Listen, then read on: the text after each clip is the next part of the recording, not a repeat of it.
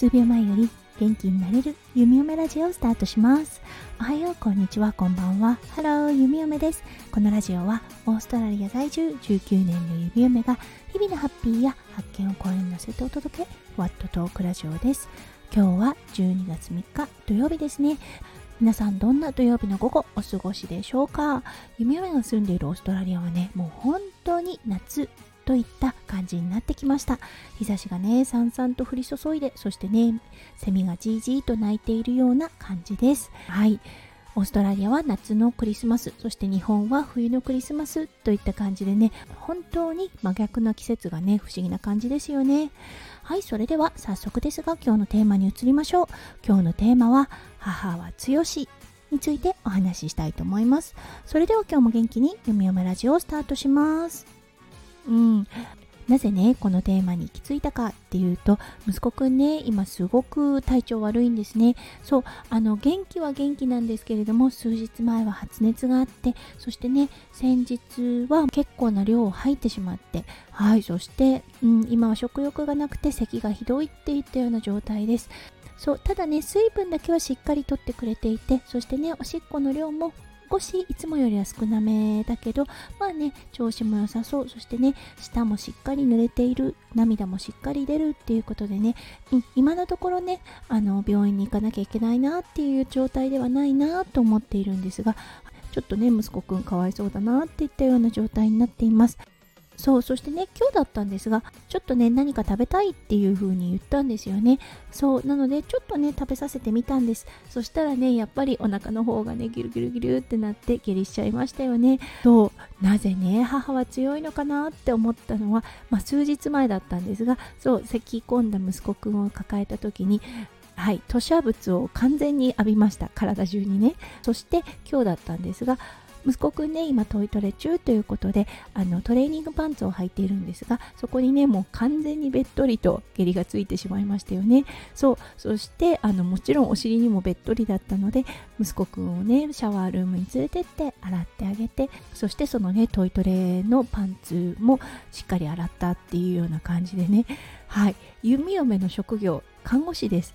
ただね看護師の弓嫁でさえねあの吐砂物を浴びたりとかね素手でうんちを触ったりとかねうんちのついた下着を洗ったりっていうことはないんですよねそうだからねはあ母は強いなって思ったんですそしてね感情面もそうだと思うんですよねそうあのもしね弓嫁がお仕事で患者さんにね吐砂物をこう浴びさせられてしまったらもうショックすぎると思います。しばらくねもうショックすぎて喋れないような状態になると思うんですよね。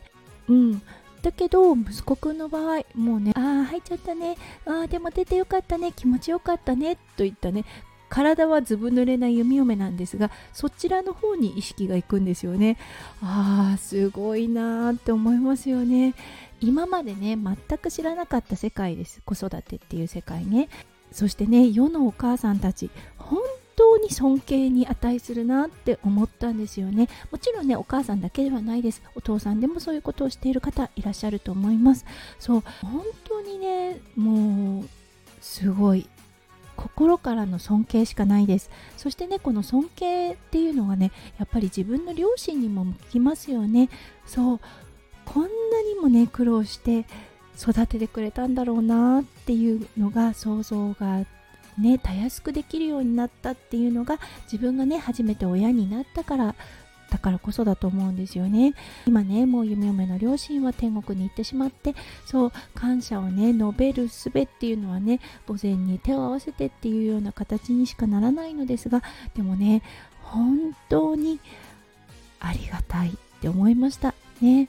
兄弟2人立派に育て上げてくれてそしてね愛情もたっぷり注いでくれてうんこうやってね健康に生きられるっていうのはねもう本当に親の愛があるからこそだなって思います。はいということでね今日は「母は強し」といったようなねテーマでお話しさせていただきましたがお母さんに限ったことではないです。もうね親は強しですね。はいそれに行き着いた読み嫁となりました。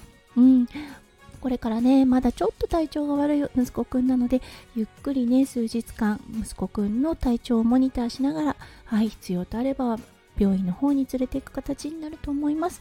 はいそれでは今日も最後まで聞いてくださって本当にありがとうございました。皆さんの一日がキラキラがいっぱいいっぱい詰まった素敵な素敵なものでありますよう弓嫁心からお祈りとしております。それではまた明日の配信でお会いしましょう。数秒前より元気になれる。弓嫁ラジオ弓嫁でした。じゃあね。バイバイ。